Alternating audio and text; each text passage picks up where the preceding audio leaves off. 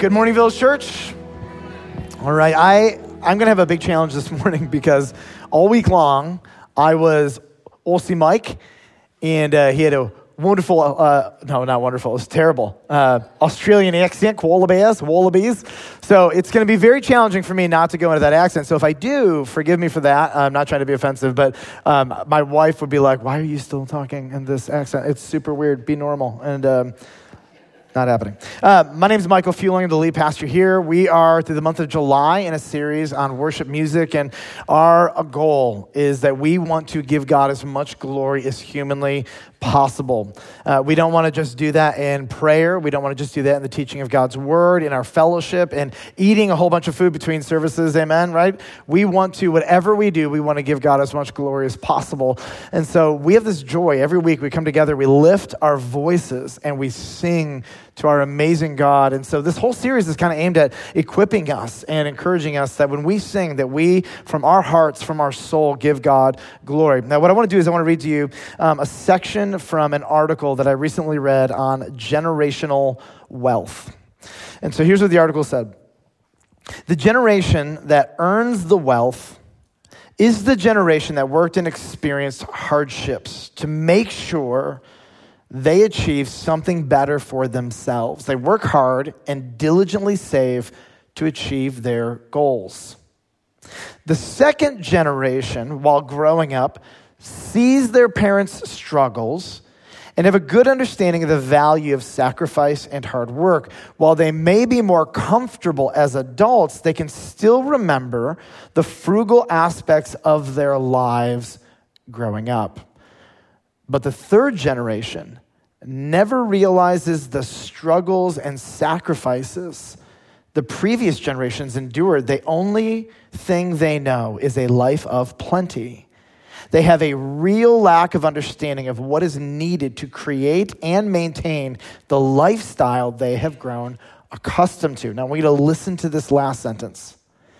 It is estimated that 70% of wealthy families will lose their wealth by the second generation, and 90% will lose it by the third. There is a word that perfectly describes the 90%. The word is entitlement. And there are so many great definitions of entitlement, but here's one I love believing someone is required to give me that which I don't deserve. Now, how many of you would love to be entitled in this room? Anybody? Of course, nobody wants to be entitled, but it's almost like if you grow up in this country, there is something in your soul that is drawn toward entitlement. So when entitlement is uncensored, because most of the time we censor kind of the real condition of our heart, when entitlement is uncensored, here are the kinds of things it says I deserve this. You owe me. Now, people don't say this out loud generally. Sometimes they do. But this is sort of the cry of the entitled heart. In its worst moments, give it to me. And when things fail, entitlement says, I am not responsible. The perpetual victim. It is always someone else's fault. Symptoms include a complaining spirit manifested through whining, criticism, negativity, grumpiness, and or bitterness. Symptoms include a demanding spirit requiring my will to be accomplished. Again, most of the time we censor these comments, but we have very strategic and often manipulative ways of ensuring that we get our will accomplished.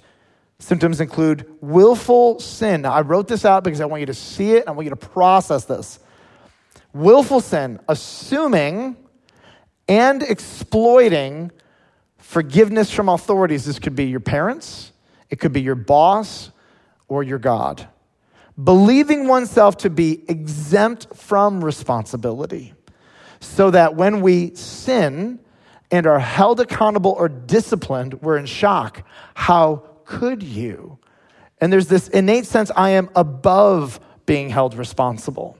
So that when God does intervene and discipline us, we go, How could you?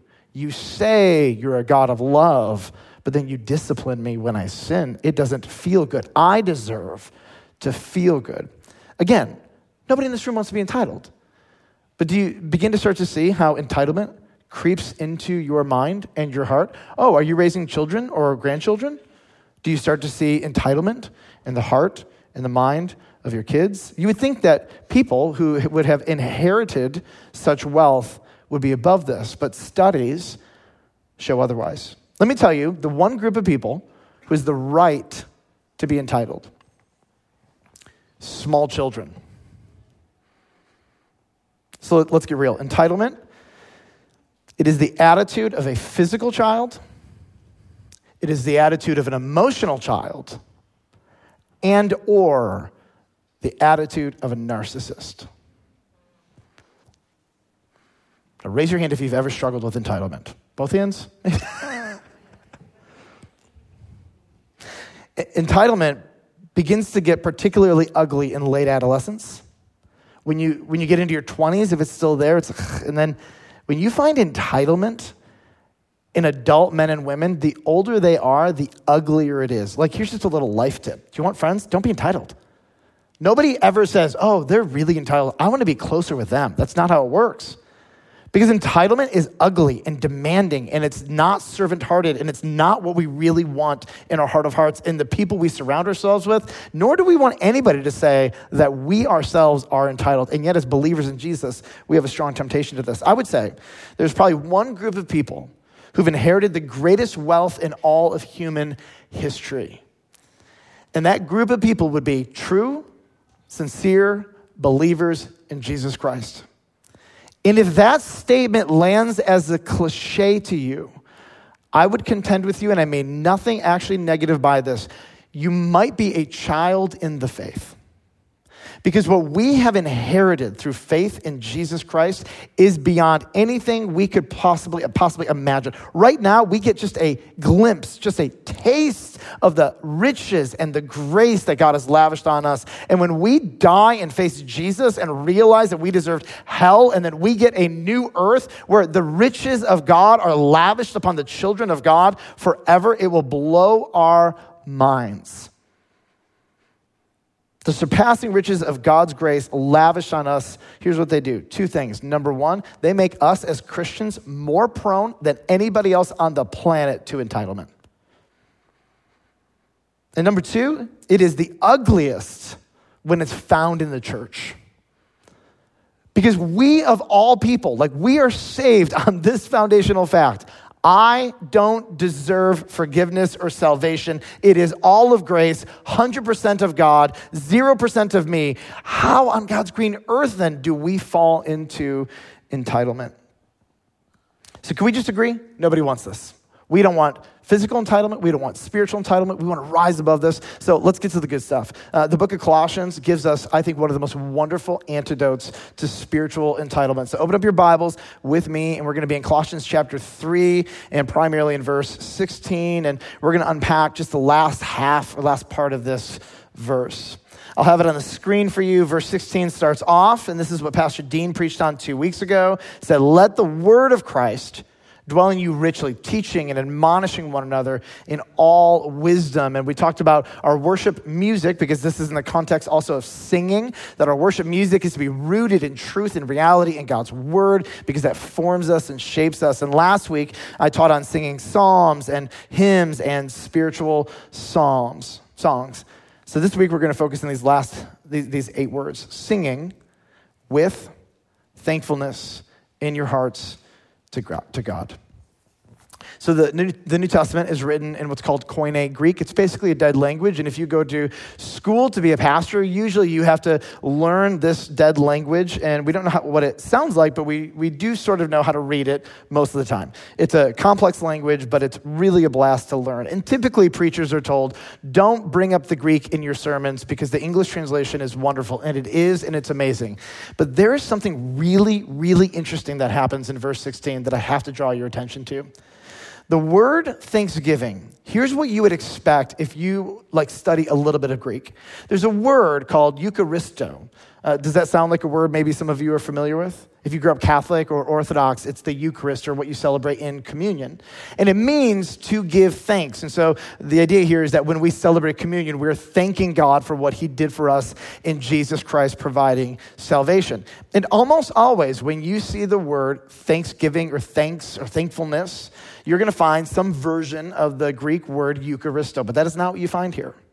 Actually, what you find here is a different word, and it's the word charis which is where we get our word, grace. So let me like read to you how this might be understood by a first century Greek reader. When you sing, have a tender and gracious heart toward God. When you sing, there is a disposition of your heart that is to be gracious toward, tender toward God. Now, last week, here's what we said every rule, every law is written because we have a tendency to do the opposite. What does the Apostle Paul know about the inclination of the human heart? That we are strongly tempted to not have a tender and gracious heart to our God. The pain and the betrayal of life harden our hearts to God. If you're here and you're young, and if I were to ask you the following question Has your life been hard? You would say, No, generally easy. Have you experienced deep pain? You said, No. Wait. If you can get out of your teenage years without deep pain, you are blessed and you are very lucky and you're the rarity in all of human history. If you can make it through your 20s without deep pain, loss, you are one of the rarest human beings that has ever existed. You will not make it past your 30s. You will not make it past your 40s, 50s, 60s, 70s, 80s, or 90s. It's not going to happen. There's too much evil and sin in the world and in you and in the people around you to let you get by that long without experiencing deep pain. We talk about the three greatest pains the soul can endure dad wounds, sex wounds, church wounds. Beyond that, there are other really still excruciating kinds of pains that we could experience betrayal, unmet expectation, unexpected grief. I mean, literally, I could go on and on for three hours and talk about the things that wound our soul. And here's what happens when these things happen, when this pain happens, our heart tendency is to look at God and to wag our fingers and say, You owe me. I don't deserve this. You are responsible for my happiness.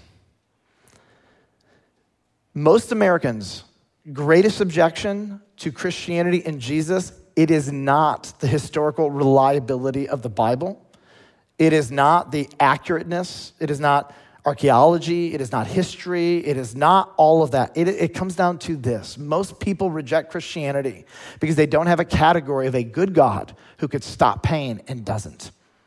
That's what it comes down to for most people. And I have met a lot of atheists in my life. And almost every single atheist I have ever met, less one, are an atheist not because of the bad ideas of Christianity or its historical untrustworthiness or the Bible is a joke. They'll talk about that. But they don't really believe that at the end of the day. When you get to the, their heart of hearts, they are mad that if there was a God and he could stop it and he didn't, they would never worship that God. So they just abandon the idea of deity altogether. Now, if you're in the room and you're watching or listening, I, I'm not bashing an atheist. I'm just saying anecdotally, of all the atheists I've ever met, at the core, they're mad at God because he could have stopped evil, and he didn't, so they've rejected the idea of God altogether. There are exceptions, but they're very few and far between. And so, what the Christian has to be able to do is acknowledge the reality that life is hard. And what the difficulties of life do is they harden our heart to God. And the Apostle Paul, who understands suffering probably better than anyone in this room, looks at you and says, When you are singing, Come to God with a tender and gracious heart. The challenges of life, they're going to make you want to be angry at him and frustrated with him. People did this to you, not God. The evil one did this to you, not God. Sometimes you did this to you, not God. So when we come to worship him and to sing him, we got to really protect our own hearts that we are gracious and we are tender to God. Two weeks ago, we lost a dear brother here at Village Church. Most of you actually don't know him because he hasn't been able to come to church in a while. His name is Barry Beget. And when I met him, he came to this church years ago and he was diagnosed with both Parkinson's and MS. It is an excruciating end of life experience. And he had his mind with him to the very end. At his wake a couple days ago, his wife Joan said this I never heard him complain once. Are you kidding me? How many of you would have complained a lot? Of struck. Every time I was with Barry, here's what he would say Michael, I love you. Michael, I love you. Michael, thank you. Michael, I love you. So grateful and encouraging. He would find anything and just affirm it.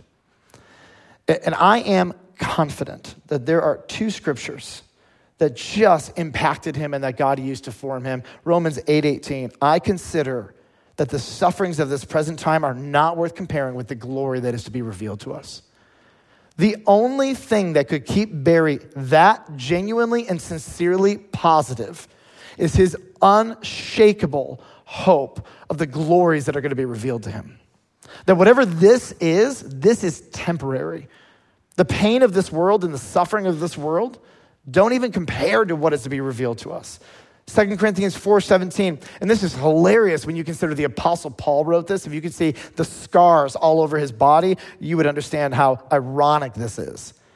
Paul says, "For this light momentary affliction, it's preparing us. It's preparing for us an eternal weight of glory beyond all con- comparison." Phil Church, when you sing, be gracious to God from your heart. Be gracious to Him. The Lord is up to something, the Lord will repay you. All things will make sense if you give Him time. I deserve an easy life. I deserve a pain free life. You owe me happiness. No. I deserve hell. I deserve separation from God. I deserve discipline for my sin. And the fact that I sin, I'm going to speak for myself right now. As much as I do, and God keeps giving me grace and keeps giving me encouragement by His word and His spirit and His people, and keeps letting me serve Him, let alone preach the word of God, I am in awe of how dumb I am and the grace of God in my life and in my heart the fact that he is regularly available and attentive to me, even after I was just willfully sinning, yelling, or having an angry thought, or feeling, or not having self control, or whatever it might be. I am in awe that God dispenses grace upon grace upon grace to me every second of every day. And if you knew my heart, let alone just get to know your own heart, you should be equally in awe that the Lord is always available and attentive to you despite maybe even sometimes your lack of graciousness to Him and tenderness to Him from your heart. Verse 16 in Colossians 3, it's sandwiched, obviously, between two verses, 15 and 17. And here are the last words of verse 15 and be thankful. This is Eucharisto. This is that word. This is the outward expression. Give thanks. In verse 17, next says this whatever you do, word or deed, do everything in the name of the Lord Jesus Giving thanks, Eucharisteo. That, that's the word there. Giving thanks. This is the outward expression to God the Father through him. The heart that is gracious toward God thanks God easily. The heart that is hardened to God mouths the words and has frustration and distraction. We, we have an English word that I actually really think captures the inner heart attitude, this thing deep down inside of us that God wants to grow. The thing that if you have this thing, it outworks itself in giving thanks. It's a word that will not surprise you, but I love this word, and you probably hear me say it at the end of most sermons and communion. The word is gratitude. And here's a definition of gratitude it's a disposition of humility for gifts undeserved. Grateful people, when this is their heart disposition, thank you. Entitled people want more. Even uncensored, demand more. Entitled people say, I deserve this. You owe me. Give it to me. How could you withhold this from me? Gratitude says, I did not deserve this. You owed me nothing. Thank you sincerely from the bottom of my heart. Uh, in the book of Job, chapter 1, verses 20 and 21, um, this is, I think, one of the most beautiful descriptions of a heart that is rooted in gratitude and not entitlement. Uh, there's a guy named Job, and the Lord allowed, ordained, or permitted uh, everything except for his life to be taken from him. It says this in verse 20 Then Job arose. He tore his robe, he shaved his head, he fell on the ground, and you would expect the finger wave and the how could you? You owe me, I deserve better than this, I've been faithful to you. But it doesn't say that, it says that he worshiped. Verse 21 tells us what he said in his worship. Naked I came from my mother's womb, and naked shall I return. The Lord gave, and the Lord has taken away. Blessed be the name of the Lord. When grace falls on an entitled heart, what grows? Entitlement grows. When grace falls on a humble heart, what grows? Thankfulness, rooted in gratitude. I want to end this sermon. Don't worry, we have an hour and a half left. You'll be fine. With three so whats, and I want to really just kind of, I want, I, I just really want our hearts to understand why gratitude is so important to the Lord. So, what number one? Gratitude grows as we become aware of our own sin, and I want to just add this and its true consequences. When you were, when you were first saved, you were broken by your sin. And, and, in God's grace, He didn't show you the totality of all of your sin, but you saw that your sin separated you from God. And you, you came before the Lord in this brokenness and you said, I'm sorry. Or as I said to the kids this week, it was Aussie Mike. Aussie Mike said, have you, if you've trusted in Christ for the forgiveness of your sins, Have you told him to your face, I'm sorry. Now people are going to watch this like 10 years down the road and they're going to be like, why is he talking like a weird, bad Australian accent? All right, I'm done. And, and, and, and honestly, like if you've never been broken or sorry over your sin, and I say this out of all the love I can find, you, you probably might, might not even be a real Christian at this point because one of the requirements is that you've come to God is that I'm sorry. I am sorry for my sin. This is like you got to ask Him for forgiveness and you actually have to believe that maybe you did something wrong, you know? But if you, if you have come to Christ and you've received forgiveness, you are receiving an unbelievable amount of grace every single day you're alive. Let me just dig down. Do you know that every time a Christian sins, every time, you deserve immediate death and hell? Every time. That is what we deserve. Myself, you, everyone in this room, all people alive. If that sounds extreme to you, I would say your understanding of the gospel is small. We need to go deeper. This is how vile sin is to the Lord, and how awesome what God did to Jesus by pouring his wrath on him truly was. That the sin of all people throughout all of eternity who trusted in him, that the blood and the death of Christ, there was enough wrath poured out on his body, soul, and emotions to cover anybody and everybody throughout the entire world who will place their faith in Jesus Christ. So I, I, am blown away because I sin a lot, you sin a lot, all people sin a lot. Maybe the older you get, you learn to do it in less devastating and destructive ways when you were a child. I am amazed that God still pours out his grace to me time and time and time again. And then I'm doubly amazed at how entitled I can be. And even though there are things I can know they're wrong, and I'll still do it. And this is entitlement working. And so much of the Christian life is wavering between entitlement and gratitude. Entitlement demands and takes advantage, and gratitude is on its knees saying, Thank you. I don't deserve any of this. And then I have to get entitled Christian. How is that even possible? And it's ugly. And then I'm like, Why am I doing that? I love you. Does anybody else have the same wrestling match within their own heart and soul? Yeah, this is the Christian life. Give me the second coming of Christ so this sinful body, we can be done with it and I don't have to wrestle with this anymore. But this is the wrestling match.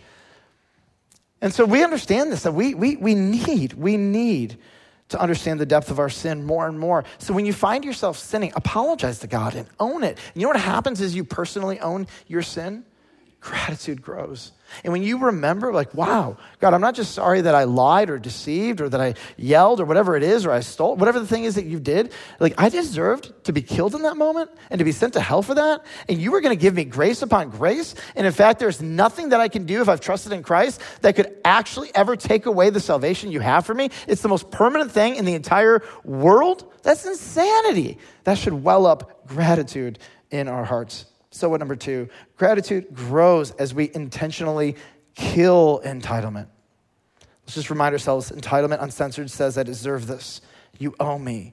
Give it to me. I am not responsible. Entitlement symptoms include a complaining spirit, a demanding spirit, willful sin. It's like eating a tube of ice cream at night. It's so delicious. You're summoned to it, and then it ruins you, and you're up all night and you feel terrible the next day. This is what entitlement is like. It's like something in us is drawn to it, but it ruins us in the process.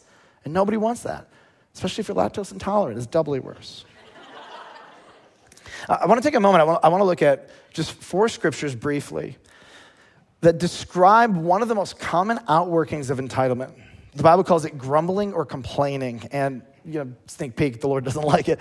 Uh, Philippians chapter 2, verse 14. Do all things without grumbling or questioning. And questioning doesn't mean you can't ask questions. The idea here is that you're like, how could you? It's like this ac- ac- accusational question asking to the Lord. Do all things without grumbling or questioning, that you may be blameless and innocent, children of God without blemish in the midst of a crooked and twisted generation. There's something about the grumbling spirit that forms us more and more into this wicked and twisted generation. James 5 9, do not grumble against one another, brothers. This is funny. So that you may not be judged. Behold, the judge is standing at the door, apparently unchecked grumbling makes God want to discipline us harshly. 1 Corinthians 10, I'll read verse 9, but I think 10 is up on the screen. We must not put Christ to the test as some of them did and were destroyed by the serpents, talking about the Old Testament Israelites, nor grumble as some of them did and were destroyed by the destroyer. Apparently, unchecked grumbling tempts God to end your life. Thank you, Jesus, for the blood of Christ that covers us. Numbers 11, 1, and the people complained in the hearing of the Lord about their misfortunes. And when the Lord heard it, his anger was kindled. And the fire of the Lord burned among them and consumed outlying parts of the camp. Some of you are like, wow, that's, that's harsh. Let me just like make an analogy for you. If you're a mom or your dad, a grandma or a grandpa, and you've ever raised kids or you are raising kids, how many of you like it when your children are entitled? You owe me. I want a car. I deserve this. How many of you like love when your children are entitled brats? Anybody? Nobody? Oh, that's what I thought, right? Because it's ugly. It's unbecoming.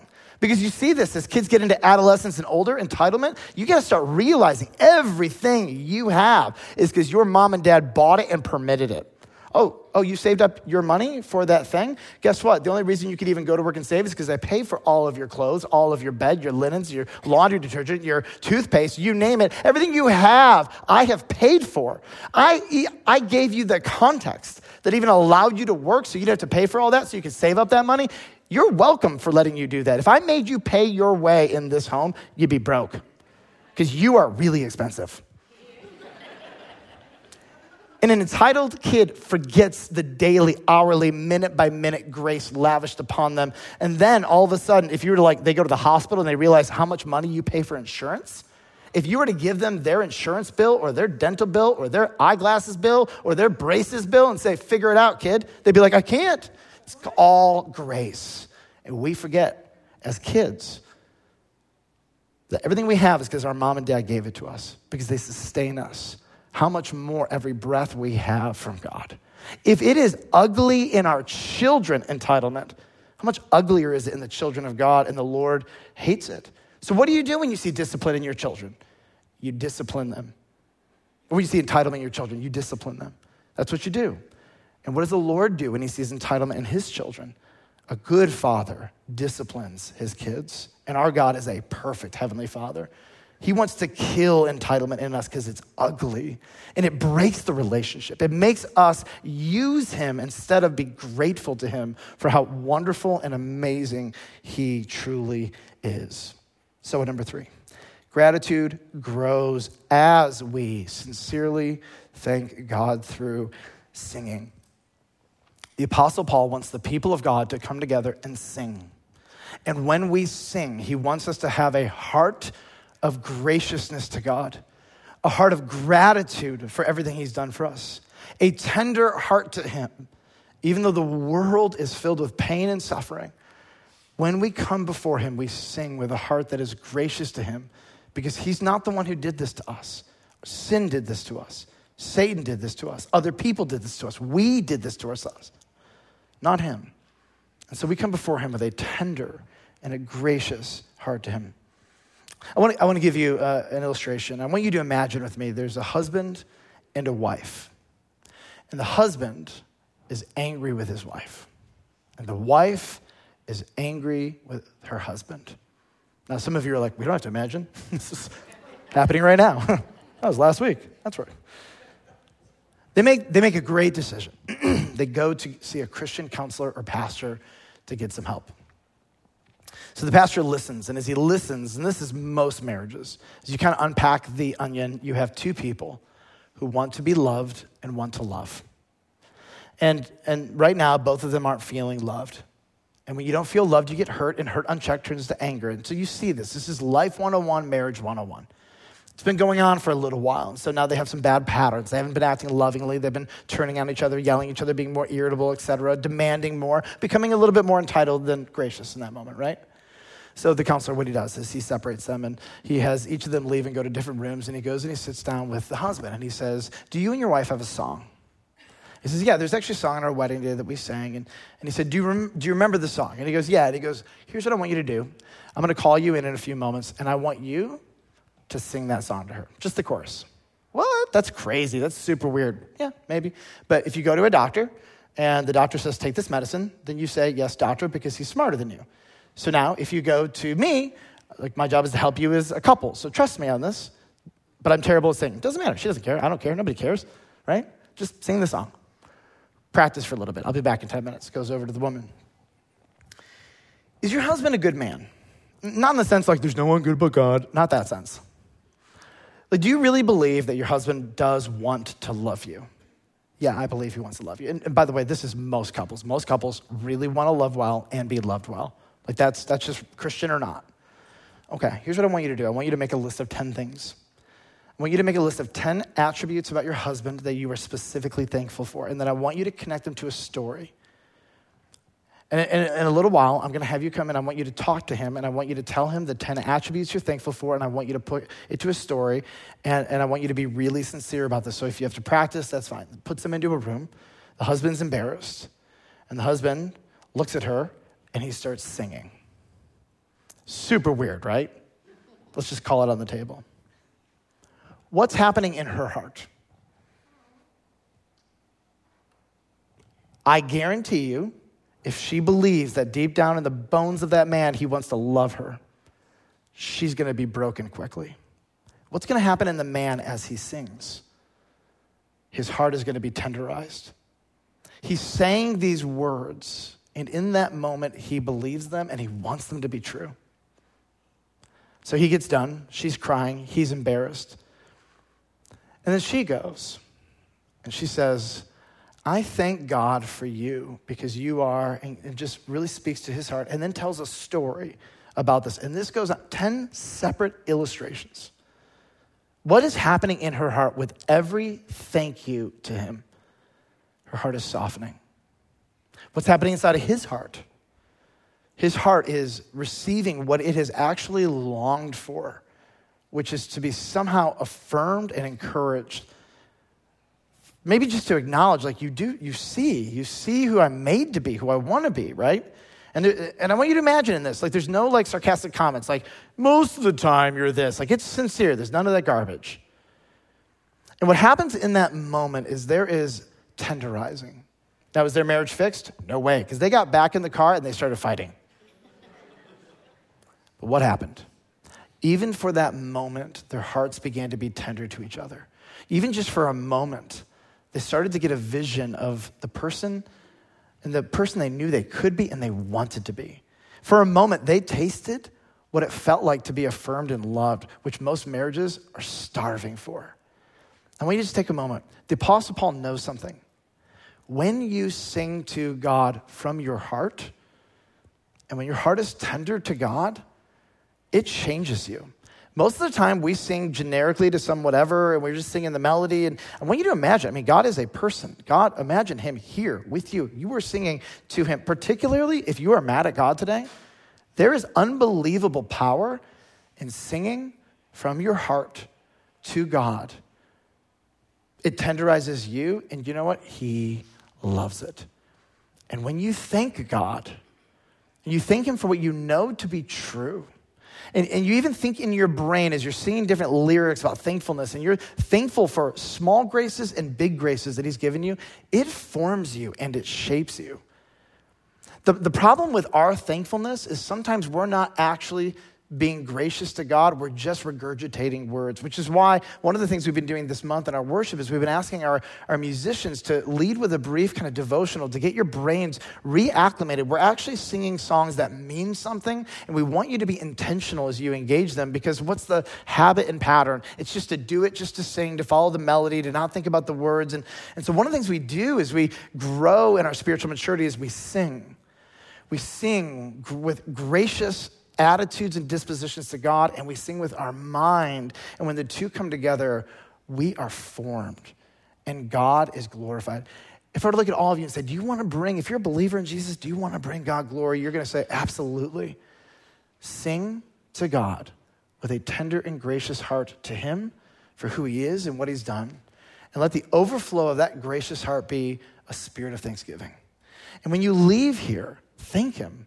Thank Him throughout the day in all things, whatever you do, whether you eat or drink, thank Him. Bring Him glory in that way. His heart loves it. And as you do, your heart becomes more and more tender and gracious to God. It's a beautiful thing. So, this time I want to invite our musicians to come up and, and we're going to spend some time singing. And as they come up, I just want to ask all of you a question. What I said to our kids, they came to my uh, Australian Outback survival tent. And I asked them all this question Have you personally trusted in Jesus Christ for the forgiveness of your sins? Terrible accent, I know, but it's getting, I'm getting better at it. But I looked at all of them and I just asked each kid individually Have you personally trusted in Christ? Have you told them, God, I love you? I'm sorry for my sins? I believe that Jesus died on the cross and was raised again from the dead. Save me. Like, there are no second generation Christians. There's only first generation Christians. Everybody has to own their faith personally. Have you guys done that? And then I would have a conversation with the kids. I would say, you know what? Um, how many of you believe you go to heaven by being good? And then I wouldn't even let them answer because half of them would raise their hands. They were trying to. I'd say, the Bible never teaches that. The only people who are forgiven and go to heaven are forgiven. And the way you're forgiven is you ask Him to save you and forgive you.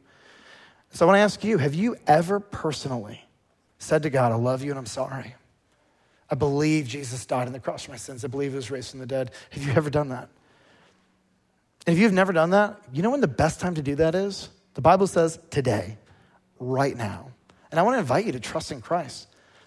And so you can do this in your head, you can do this in your heart. You can just pray to God, I love you, I'm sorry, forgive me. I believe Jesus died on the cross for my sins and was raised from the dead. And God's promise is that every single person, no matter who you are, no matter how evil you have been, he, he gives you 100% eternal, secure forgiveness the moment you trust in Christ, and He gives you His Holy Spirit. And the Holy Spirit will help you worship. He will tenderize you to God. And all that frustration, you didn't know what to do with it in your heart. You're like, is it about God? Is it people? I don't know. I'm just angry. The Lord begins to tenderize you as you trust in Him as the Holy Spirit works in you. And so, if that's a decision you want to make today, here's my encouragement to you talk to Him, pray to Him, ask Him to forgive you and save you, and then tell somebody. Talk to us, tell somebody you, you came with, a family member. And if you're like sort of embarrassed by that, because you're like, I haven't been a Christian for a while, they've been wanting me to trust in Christ, I don't want to do it because it's kind of embarrassing, I don't want to do it because they told me to do it, it's kind of weird, forget about all that. Who cares? If you trusted in Christ, kill all your pride, tell somebody, angels in heaven are rejoicing, and we want to rejoice with you and help you take a next step with the Lord. Amen? Amen.